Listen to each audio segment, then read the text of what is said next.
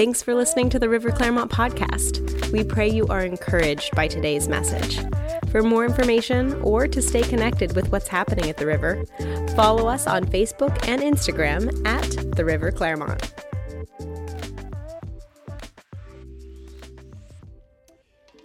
Um, I was a little surprised this morning. I was greatly surprised. Uh, first of all, I was surprised that I even came for the nine o'clock service. so, um, and uh, just a lot of people here for the nine o'clock service. Uh, but God is good. But I felt something, and I still feel it. And um, I just felt something stirring inside of me. And um, my intention was to kind of teach at the nine o'clock service. Well, that got blew out of the water, you know. I was just like boom. But I really felt just the Lord breaking things up. And, um, and I really feel that that's something He's doing in the church. That it's not just an experience,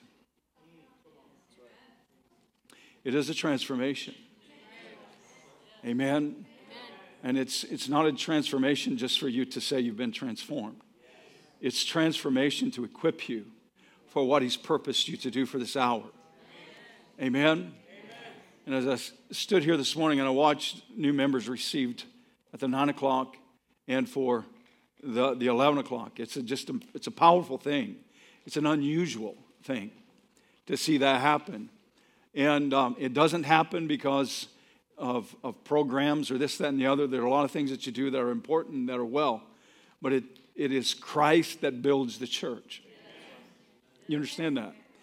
Jesus is the one who said, I will build my church. And he builds it for a purpose. And I'll get into that a little bit deeper later on.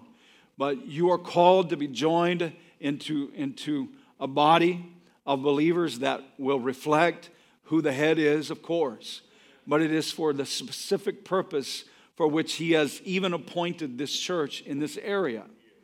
When you look at the book of Revelation, when the Lord addresses the seven churches of Asia, that they are all the body of Christ, but they are each individual churches with a separate identity and mission.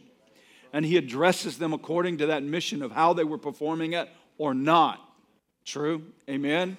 And so I believe as the Lord sends out that, that call and he is drawing, he is assembling, which is what the church represents.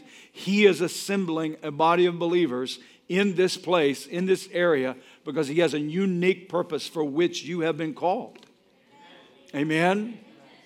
We're going to discuss that a little bit more of how that's released, but I just feel like the Holy Spirit is just stirring some powerful things this morning, and I want to invite you to just let Him do it. Amen. Whew, amen. To let Him release, to let Him pour into you, and you allow that to be released out of you this morning. Praise God. I'm going to jump right into this. If you have your Bibles, turn with me to Acts chapter 12. It's hard for me to do duplicate services. It really is. I, because I feel like you invest yourself fully. It's almost like having playing two professional football games back to back. I mean, it's like wow that you pour yourself out, and it's like pour try uh, t- time to pour yourself out again. And I also feel like for some reason I have to repeat myself. You know, I feel like, and you do to a certain measure. So uh, I, I just pray that the anointing is even greater. Amen. Amen. Hallelujah. Hallelujah. Praise the Lord. So we're going to just jump into this. Acts chapter 12 is a powerful story. I want to talk to you about these things. When we talk about the power of a praying church, we're going to look at what happens when the church prays and also when it doesn't. Amen. Let's jump into this. Chapter 12, verse 1. Now, about the time, that time, Herod the king stretched out his hand to harass some from the church. Then he killed James, the brother of John, with the sword. Because he saw that it pleased the Jews, he proceeded further to seize Peter also. And now, this was during the days of unleavened bread. So, when he had arrested him, he put him in prison, and he delivered him to four squads of soldiers to keep him, intending to bring him before the people after Passover. Some of your versions say, may say four quaternions. It is actually a, a squad of 16 soldiers. And they were to be positioned in front and on the side and behind. 16 soldiers guarding one man. Peter was a bad dude. That's how much the enemy feared him. Oh, Holy Ghost. Woo! Amen. Mm, what, what does the devil have to do to contain you? Man. Some of you, he just needs to give you a bad experience on Interstate 4. Wow. So let it be said that, that man, it took 16 soldiers to guard me. Think about that for a moment. Man, is potent. Amen. And impotent.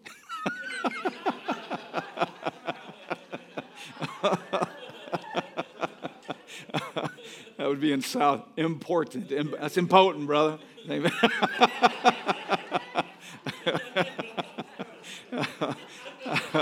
Amen.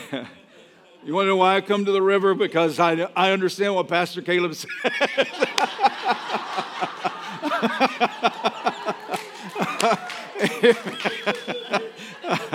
oh, praise God. Amen. I, am jesting right now, so praise the Lord.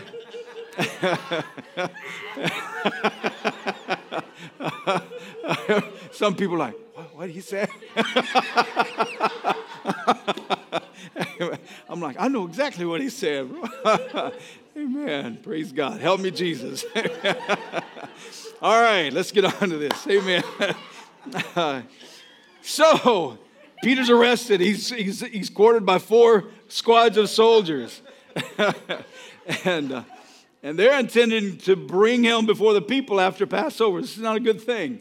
Peter was therefore kept in prison. But, everybody say, but. but. It's important. Because this determines a different outcome. Amen? Because something else was done differently. And we'll get into that in a moment. But constant prayer. Everybody say constant prayer. Some versions say, but, but prayer was made by the church without ceasing. Come on. How, how, what does it take to stop you from praying? The Lord spoke to me some things over the last couple of days about Him whispering, Him whispering. Sometimes it's the whisper of God that gets your attention. And why does He whisper? Because I believe He wants you to draw closer to hear what He has to say. Amen. Whew, come on, amen. Man, I feel the, oh. When Herod was about to bring him out that night, Peter was sleeping. And I said this morning, I think Peter learned some things from Jesus. Jesus learned how to sleep in the midst of the storm. Peter was sleeping between these soldiers, chained up, bound up, bound, bound with two chains between two soldiers, and guards before the door were keeping the prison. Now, behold, an angel of the Lord stood by, and a light shone in the prison, and he struck Peter on the side and raised him up, saying, Rise quickly. And his chains fell off his hands. I like the way King James says it. And he smote, the angel smote Peter on the side. This morning I gave people permission to smack one another. All right? So it's like, wake up. wake up. Get up, Peter. Amen. Smote him on the side and said, Arise quickly. And chains, and his chains fell off his hands. And, I, and as I said this morning, I, I want to bring this to, to just to light for a moment. Why did he say, Peter, get up quickly?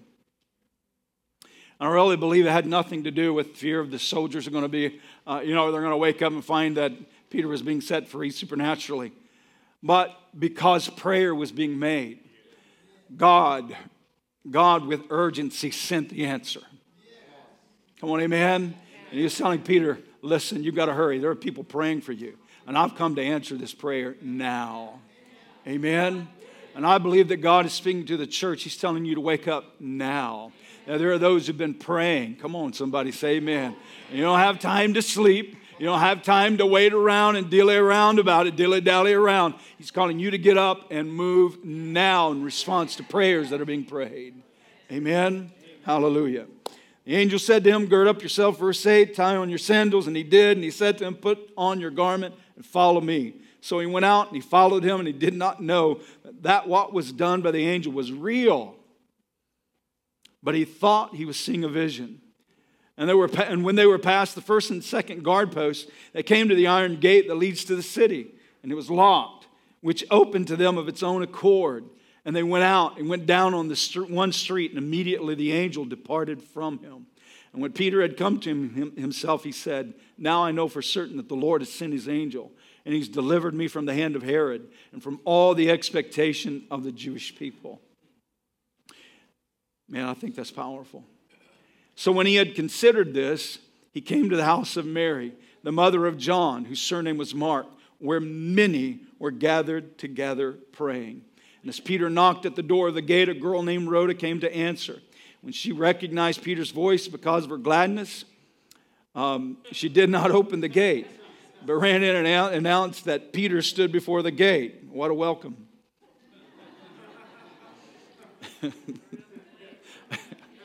I found this ironic. Supernaturally, Peter's released out of prison, but he can't get into the locked door of the church.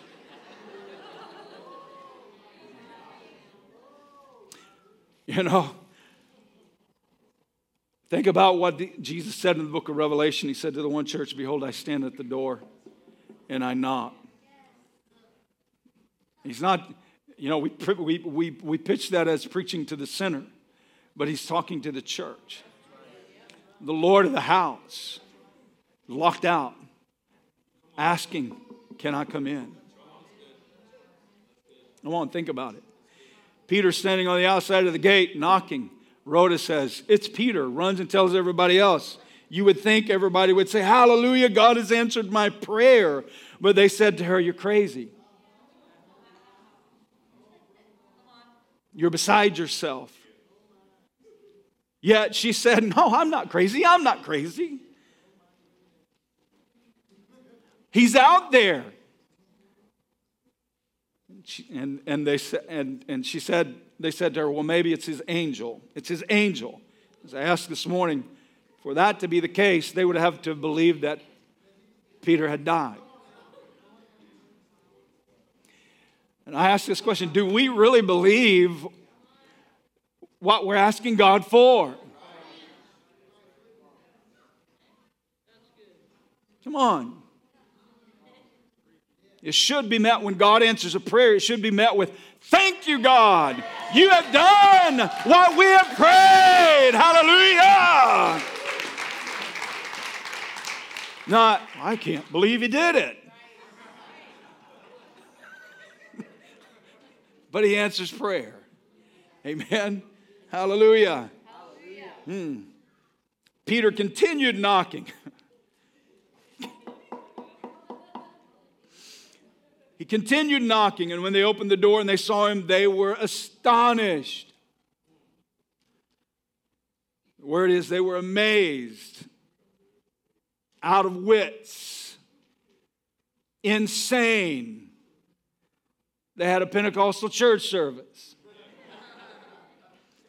Peter is saying to them, Shh, keep it down. They might find out where I'm at. Keep silent. He declared to them how the Lord had brought him out of prison. He said, Go tell these things to James the brother. And he departed and went to one place. Amen. The power of a praying church. Isn't that awesome? The power of a praying church.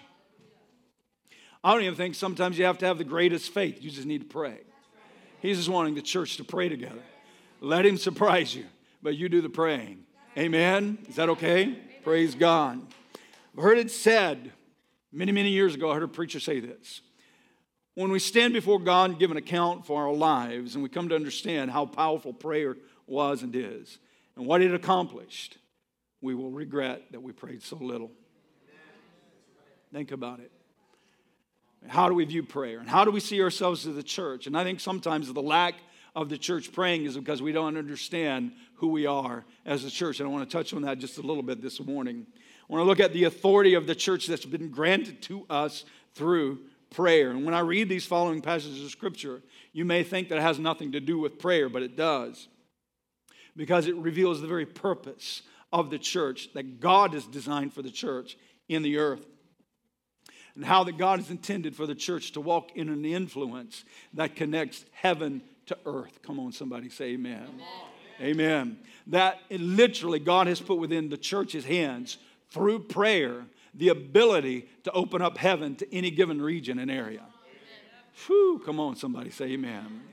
When the church prayed, heaven opened up, if you will. When, when the church prayed for Peter, God, heaven was open, the gate was opened up, and angels were sent to rescue. Come on, somebody say amen. When we look at Ephesians chapter 3, verses 8 through 11, I want you to read with me. Paul writes and says, To me who am less, Ephesians chapter 3, verses 8 through 11. To me who am less than the least of all saints, this grace was given that I should preach among the Gentiles the unsearchable riches of Christ and to make all men see, comprehend, and grasp what is the fellowship of this mystery. Now, your version may say stewardship, it may say administration of this ministry or of this mystery. And that depends upon what translation you're reading from. And there are reasons for that, and I won't get into that. But the word fellowship, if it's fellowship, it comes from the Greek word koinonia. Depends on what manuscripts it's translated from. Koinonia means intimate fellowship, intimate participation. If it's administration and, stewardship, it's the Greek word oikonomai. It is actually how God brought something together. As I said this morning, I can actually take both and blend it together because I believe the fellowship of this mystery is the, the intimate participation of God's people with Jesus. That's the church, the head joined to the body. Amen. And it is also the mystery that was hid from before the ages that God designed even before time began. This is not something by coincidence. This is something that was in the heart of God way before it even started. Come on, somebody say amen. You're not gathered here by happenstance, but you're gathered here today by divine design, by divine influence. God has called you together for a purpose. Amen. Somebody, hallelujah. And it's time for the church to wake up and be who she's called to be. Amen. It's time for the church to figure out her identity. Listen, we accuse the world of being crazy because they don't know who they are. We say the world is in an identity crisis. They don't know what sex they are. They don't know if they're male. They don't know if they're female. And we're like, what's wrong with those people? I ask the church, what's wrong with you? You don't know who you are. The church is in an identity crisis. Come on, somebody. Amen. Hallelujah. When the church figures out who she is, the world might figure out who they are. Come on, amen. Hallelujah. Praise God. Is that all right, Brother Jeff? Amen. Thank you. Hallelujah. Well, that's that's the fourth page of my notes. I've already shot that. Hallelujah. Amen. oh, God's good, isn't He? Praise the Lord. Oh, I'm believing God to heal my eyes so I don't have to keep doing this. Praise God. And my print keeps getting bigger and bigger, and I still have to use glasses. I can see fine about the fourth pew on, but no, our chair. Those are chairs, not pews. Wow.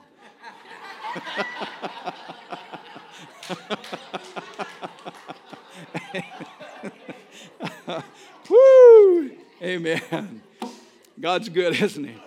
To make all men see what the fellowship of this mystery is, which from the beginning of the ages has been hidden God and created who created all things through Jesus Christ. I don't know if we have that up on the screen or not. To this intent, for this purpose, that now, everybody say now. now. Hmm, the, that the manifold wisdom of God, the word manifold literally means the full spectrum. Man. The multifaceted wisdom. You know what the church is? Do you know who you are? I'm talking about your identity right now. The full wisdom of God. The multifaceted wisdom of God. Jesus and his church. Being on display before principalities and powers in heavenly places. That's what it says. That God is saying, I want to show you my multifaceted wisdom. And the principalities and powers saying, Where, where? And he brings together this thing through Jesus. And he brings this, this believers from all over, people from all over the world, from every different walk of life, who become one in him through a relationship with Jesus. And he assembles them together. And principalities and powers stand in awe and amazement. Do we? Think about it. It's powerful. Genesis chapter 28, verses 10 through 17. I keep looking at the screen. I'm just going to read it. Genesis chapter 28, verses 10 through 17. Are you with me? The Bible, it's the story of, of, of Jacob when he left his family because of what took place between uh, Esau and himself when, by the manipulation of his mom, the blessing was put upon Jacob. And for fear of Esau killing him, Jacob fled to go to his, to his uncle Laban's. This is what happened in the process. Jacob went out from Beersheba and he went toward Haran. And he came to a certain place and he stayed there all night because the sun had set. And he took one of the stones of that place and he put it at his head and he lay down in that place to sleep. Yeah. And he dreamed, and behold, a ladder was set up on, on the earth, and its top reached to heaven. And there the angels of God were ascending and descending on it. Behold, the Lord stood above it and said, I am the Lord God of Abraham, your father, and the God of Isaac. The land on which you lie, I will give to you and your descendants. Also, your descendants shall be as the dust of the earth, and shall spread abroad to the west and to the east, to the north and the south, and in you and in your seed shall all the families of the earth be blessed. Come on. Behold, I am with you, and I will keep you wherever you go, and I'll bring you back to this land, for I will not leave you until I've done what I've spoken to you. And Jacob awoke out of his sleep, and he said, Listen, surely the Lord is in this place, and I did not know it. I, I, mean, that's over and over again in the church, Caleb, Pastor Caleb. Surely the Lord was in this place, and I didn't even know it. And he was afraid, and he said, How awesome is this place! This is none other but the house of God. This is none other than the house of God, and this is, this is the gate of heaven. Come on, somebody say amen. Hallelujah. Now, I can share a lot of things with you this morning. And uh, that this is not by coincidence. Again, this, this experience in Jacob's life is by divine design. Because the Bible says when he comes to this city, the name of that city is called Luz.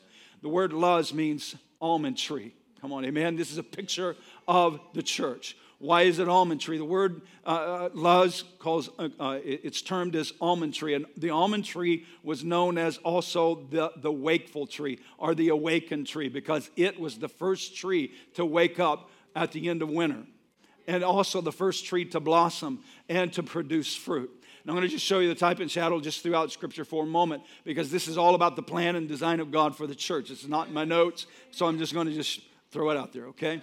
Number one, that, that, when, the, when the tabernacle was made, there's a piece of furniture that's put within the holy place. That piece of furniture was called the lampstand. Amen. It was beaten out of one piece of gold, formed into a lampstand upon which there were seven, seven candles. Come on, somebody. Amen. But that lampstand was formed in the image of an almond tree and that, and there was a center there was a center vine. You know where i'm going with this. And there were branches. There was there were three branches on one side three branches on the other. Come on jesus said i am i am the vine. You are the branches. If you abide in me you'll bear much fruit. This this this lampstand was also not just a picture of an almond tree but the formation of of, of progression in fruit of fruitfulness. Because it starts out the, the branch in the vine itself in the center stem itself and then it forms a knot, then it forms a bud or flower, and then it forms the fruit. And in that fruit, which was the almond itself, an almond bowl, the almond bowl was filled with oil, a wick was put in it, and that's what was the only light given in the holy place. Now, fast forward to the book of Revelation. John is on the Isle of Patmos. And John, as a good Jew, he know, he's about to understand, he's about to get a revelation. that, was, that was a little funny there. so he's, he's on the Patmos. Jesus, said, boom. It's one of those grenade jokes. So, so he's standing there, and all of a sudden he hears the voice of the Lord, and he sees Jesus standing where? In the midst of the seven golden candlesticks. And the Lord gives him an understanding of what those seven golden candlesticks were, those lampstands were. He said those seven lampstands were representation of the church the seven churches. So when Jacob finds himself in Luz, which is called almond tree, he has no idea that he's entered into the house of God. Come on, somebody, say amen. Does that make sense? Hallelujah. He's having a revelation. He said, I didn't know it. This is the house of God. Not only is it the house of God, it is the gateway of heaven itself. Come on, amen. And it's not only about the place where we can experience heaven, but it is also the place where heaven finds access into this earth. Amen. Hallelujah. Through the church, through our gathering together, through our times of prayer and intercession. And I'll say this again one of the principal ministries of the church, if not the most important ministry of the church, though there is much that we do and we should do, but it is prayer. Come on, amen. You are called to prayer. Jesus said, and he quotes it out of Isaiah, My house shall be called a house of prayer. Isaiah says, For all nations. The word prayer literally means intercession. You are called to intercede on behalf of all nations. And I'm here to tell you this, church if we don't pray, it doesn't get done. Amen. If heaven is not finding expression in our cities, there's only one place that you put the finger of blame on, and it's on the church. Come on, somebody say amen. So we should take that as a challenge to say when we are called to pray, to understand that we are being assembled by God to release the authority and the resources of heaven. Come on, somebody. Amen. Amen. Hallelujah. Hallelujah. Tell somebody, I'm ready to pray. Somebody's like, Pastor Joe, shut up. I just, I just want to pray. Amen. Oh, isn't God good? So, what is the church? The Greek word is what? Ecclesia, ecclesia, or as we Southern boys say, ecclesia. So Somebody said, I understand that. The ecclesia, ecclesia. It has, it's, been, it's been understood that this is the called out assembly of God, and that is very true. But I want to tell you something, it is so much deeper than that. The first place that you find the word ecclesia, listen, is in, is in Matthew 16 when Jesus assembles his boys together and he asks this question Whom do men say that I am? Whom do men say that I, the Son of Man, am? It's an important question. And their response is, Well, some say you are John the Baptist. That's a miracle because John the Baptist had already been beheaded. For him to be John the Baptist, he had had been resurrected from the dead and his head reconnected. So they're not just saying like things about Jesus. They're saying some pretty amazing things that they think who he is. Say some say you're Elijah. Again, he would have had to have come back. He would have had to have returned. Come on, amen. Some say you're Jeremiah or one of the prophets. These are amazing things. And Jesus is like, hmm, but how about you? Who do you say that I am? And this is what God is posing to the church. I don't care what everybody else is saying, I don't care what everybody else is preaching, but what am I saying to you? Come on, amen. Hallelujah. Praise the Lord. I love you guys. Amen. Hallelujah. I told Pastor Caleb this morning, I kind of like being on the evangelist side of things. Amen. I, I, I, can stir up the mess and leave, and he has to deal with it. but I told him I, I wouldn't do that. Amen. Hallelujah. Isn't God good? Jacob realizes the house of God is the gate of heaven. He understands that it is the church because angels are ascending and descending. It is the house of God that relegates and regulates the interaction of heaven with the earth. Do you understand that?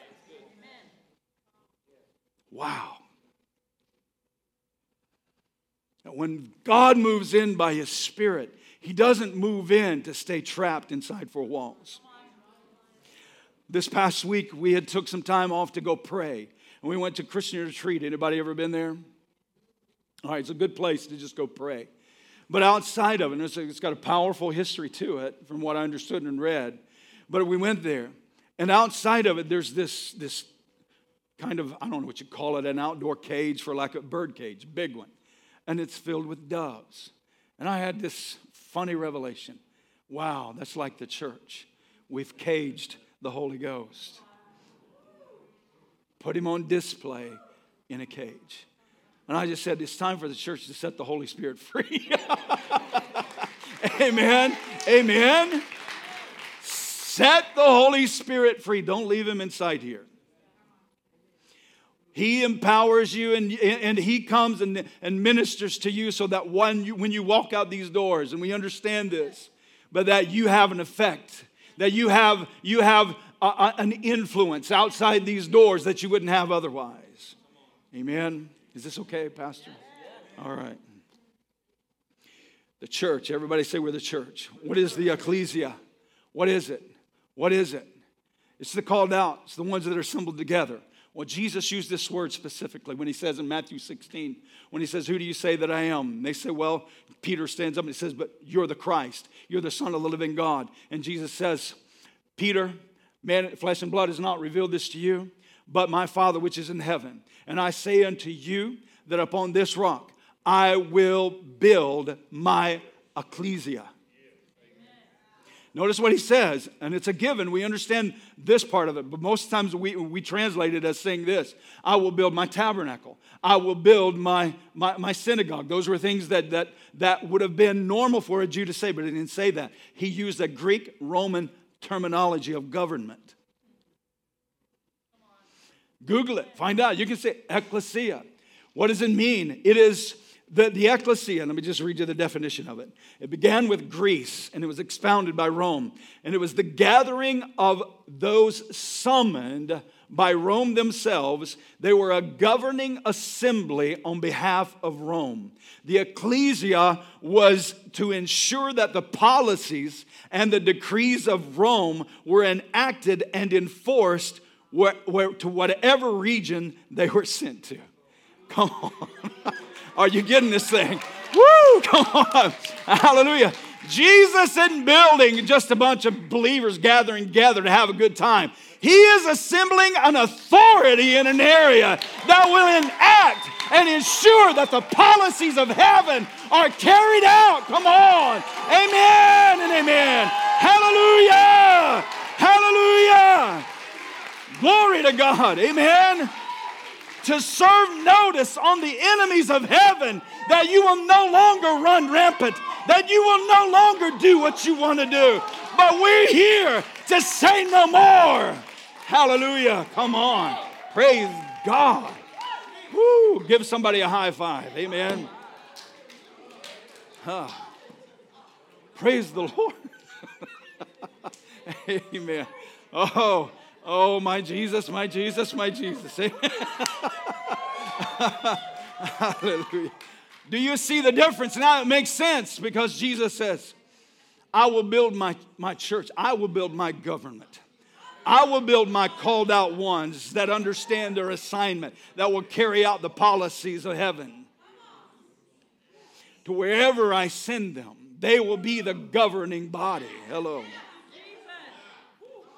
Amen. Do you know who you are? Come on. Woo. Do, do, we, do we know? Oh, do we know who we are? Come on, come on, amen. Lord, help me, Jesus. Mm. Oh, yeah, amen. mm. Do we understand the power and the responsibility that's been given to us? And we, we, we shut the door. We come to a service and say, well, man, you know, that was, you know, that was, that was, that was great. That was awesome. That was long. Whatever, you know.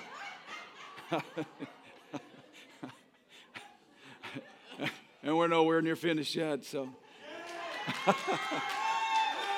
Listen. You understand that it's here where you that you come into a, a, an awareness and an understanding of what God is saying that He is, is declared as, as the policy for Clermont, you know, from heaven.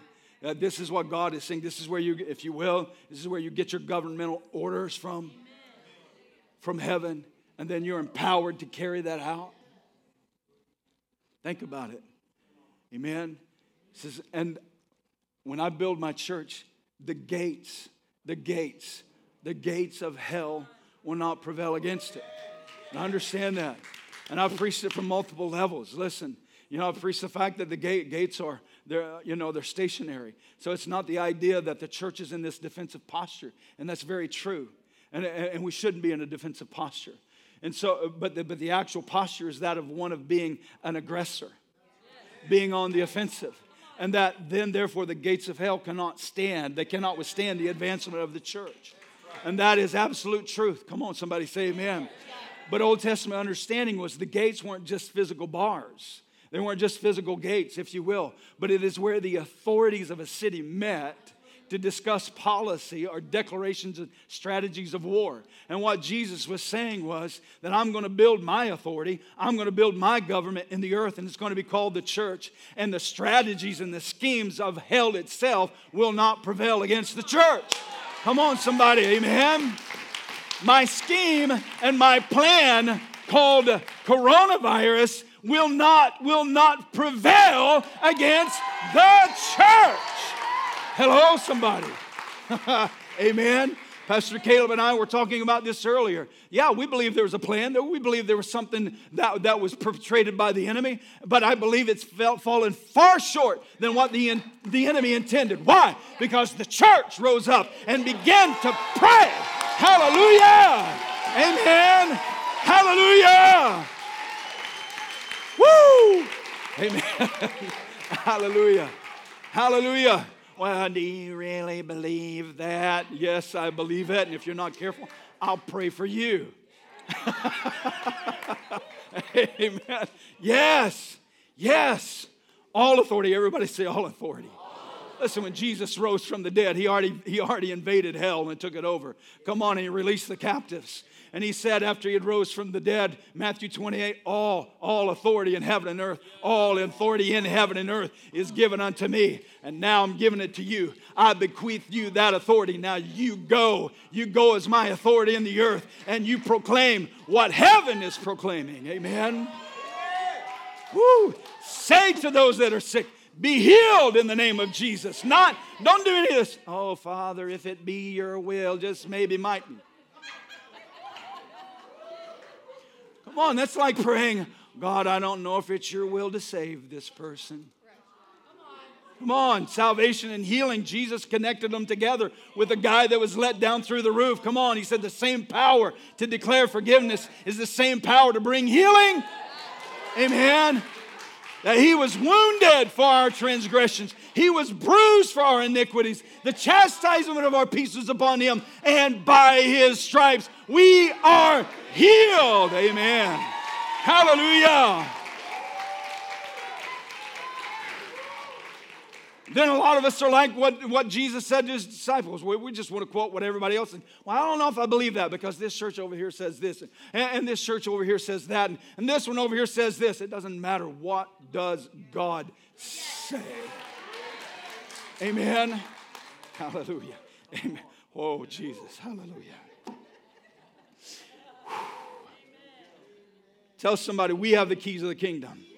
And that what Jesus said, I give unto you the keys, I give unto you the authority of the kingdom to bind and to loose. Whatever you bind shall be bound, whatever you bind on earth will be bound in heaven. Whatever you loose on earth will be loosed in heaven. Now we kind of twisted that around, but if you really look at those words, the word bind there literally means, doesn't mean I'm binding you up. literally means to marry something and join something together, to betrothed something or marry something together. It's interesting because it's totally against what we've been traditionally viewed as that passage of scripture. And then, and then the next thing he says, loose literally means to divorce something or separate something. This is the power that I've given you. What do you mean? He's given you the power to enter into any situation and say, I am bringing to those that are sick. I am binding you to the healing power of God. I am joining you to the healing power of God. Come on, somebody say amen. To those that are demon possessed, you have the power to come in and say, I loose you from that power that has possessed your life. Come on, that make sense? Hallelujah. Amen. Amen. Hallelujah. Didn't mean to mess with your theology there for a minute. But hallelujah. It's, it's all good. Praise God. hallelujah. Jesus said, the question came in Luke chapter 11. The disciples said, Lord, teach us to pray, as John taught his disciples to pray. Teach us to pray. And the Lord said, Well, when you pray, in Matthew 6, he says the same thing. He says, When you pray, pray in like manner. And I've used this prayer as my model prayer for 30 plus years. And I'm telling you, it never gets old. I'm not just repeating the same thing, but it becomes a guideline.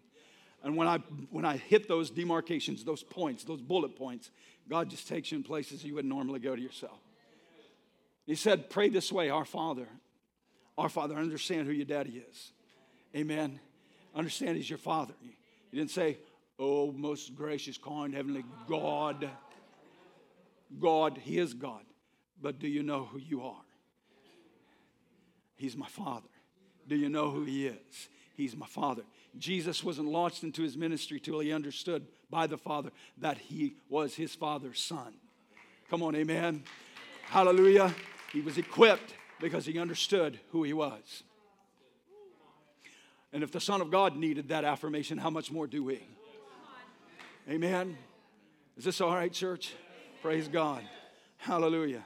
So he says, Pray, pray this way Our Father which art in heaven, hallowed be your name. Your kingdom come, your will be done on earth as it is in heaven. Jesus is not talking about this is a daily prayer, not a daily plea. He's not talking about some futuristic cry for help. He's talking about making a declaration that your kingdom come now. What is he saying? The kingdom of God is the rule of God, the reign of God, and the realm of God. And you have the authority as the church to say, Father, we're declaring your rule, your reign, your realm here now. Here now. Everybody say, right now. Hallelujah. Jesus was healing the sick, he was raising the dead, and he was casting out devils. And he said to them, when they said, Well, you cast out devils through Beelzebub, right? You do it through the prince of the devils. And Jesus said, Listen, if I if I cast out Satan, uh, through Satan, then, you know, how shall his kingdom stand? But I tell you that if I cast out Satan through the power of the Holy Ghost, then no doubt the kingdom of God has come up on you right now. Right now. Somebody say amen. You are carriers of the kingdom of God. Jesus said the kingdom of God doesn't come with observation. The kingdom of God is where? It is within you. Come on, church. Amen. Wake up. Wake, smack somebody. Say, wake up. Wake up. Hallelujah. Hallelujah. Amen. This is our ministry. It's what we're called to do. It's the authority that we, we walk in. Our ministry is that of a priesthood, right? Peter said it this way You are a holy nation, you are a kingly, royal priesthood, that you might show forth the praises of Him who's called you out of darkness and into His glorious light. Can somebody say amen? amen. Hallelujah. This is who you are. In the book of Revelation, he says in, in chapter 1, He has made us kings and priests unto our God in the earth. Hallelujah. The church is called to its ministry of intercession and prayer. We will be the ones that control and regulate the atmosphere and the interaction of heaven on this planet. Come on, somebody say amen. It is through prayer that God says, I will do this or I can't do that. Hello.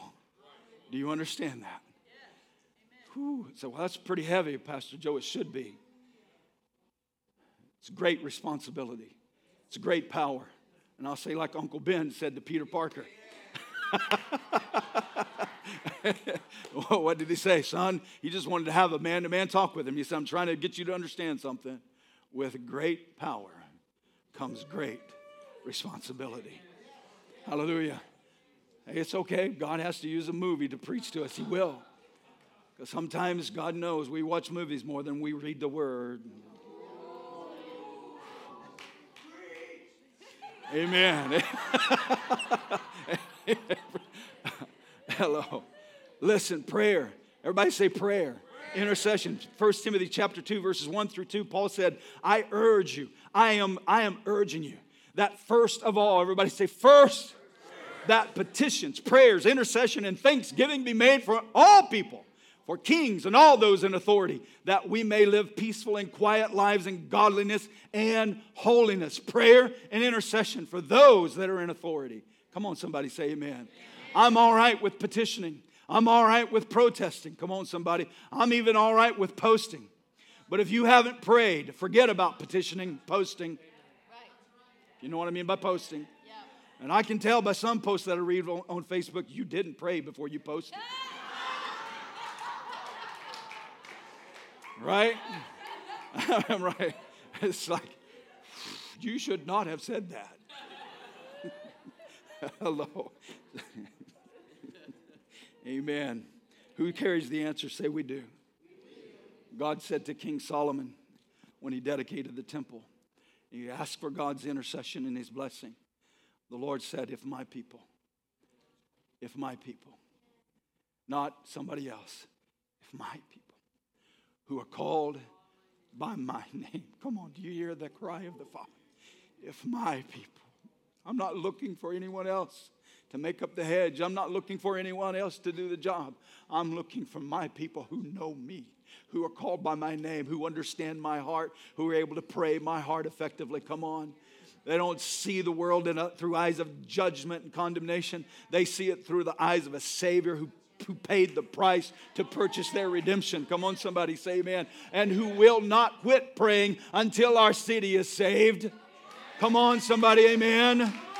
We hear the voices of, of those who have gone on before us, the giants that have gone on before us over many nations, and some heralded until all of Africa is saved. And we rejoice in that, and we thank God for that. And we would even say, God, until all of America is saved. But I want to challenge you, church. Take it where you're at right now and say, until all of Clermont is saved, we will not stop praying, oh God. Amen. Hallelujah. Hallelujah. Tell somebody to wake up. And I'm closing, Pastor Caleb. And just give me one more minute. Is that all right? Now, if my minute is like some of these that shared this, I'm just I used to say this in Africa who would give me five minutes? Yeah, I'll, t- I'll do the counting 5, 10, 15, 20. I'll take it on. Just, to, just in closing. I don't know if I've shared this here before. It's one of my old, old ones. I heard this a long time ago, and it actually fits. little boy was standing in church with his dad. Preacher said, Everybody stand. And he said, In closing, preached another five, ten minutes. And he said, In closing, preached another five, ten, fifteen minutes, and said, in closing, little boy looked up his dad and said, Daddy, what does in closing mean? The father said, Absolutely nothing, son. Absolutely. so, so, in closing, no.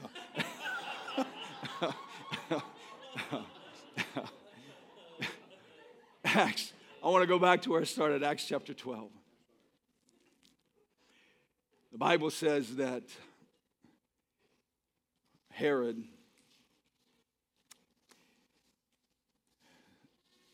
stretched out his hand to harass some of the church. What did he do? Verse 2 He killed the brother. He killed James, the brother of John, with the sword. And as I shared this morning, I find this powerful. James is, he was the brother of John. These two, Jesus gave him a nickname called Boanerges, which means sons of thunder. John the beloved, the one who leaned upon Jesus' you know, chest. And we see John as this little, hi, Jesus. I just love you so much. Jesus said he was a son of thunder. Come on. Yeah. Listen, it's okay to be manly in the church. Amen. Come on. God's looking for some warriors. Yeah. Amen. And David is the epitome of a worshiping warrior king. Right. He's looking for those who know who they are in God. He calls James and John sons of thunder. But here I find something interesting. James is taken and he's killed. Can you imagine what this did to the church? One thing it did, I believe it woke the church up. Because you can't take for granted because of the anointing on a person's life. Oh, God's going to take care of them. Hello? And I'm here to challenge you, church, to pray more for this man than you've ever prayed in this woman and their family than you've ever prayed in your life. Come on, amen.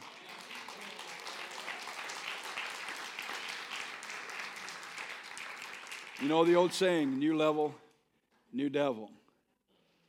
And I believe where God's taking you, there's going to be a lot. There's going to be a lot of, of resistance, a lot of attacks. And we understand that. We understand, we know the price when we signed up for it. Isn't that right?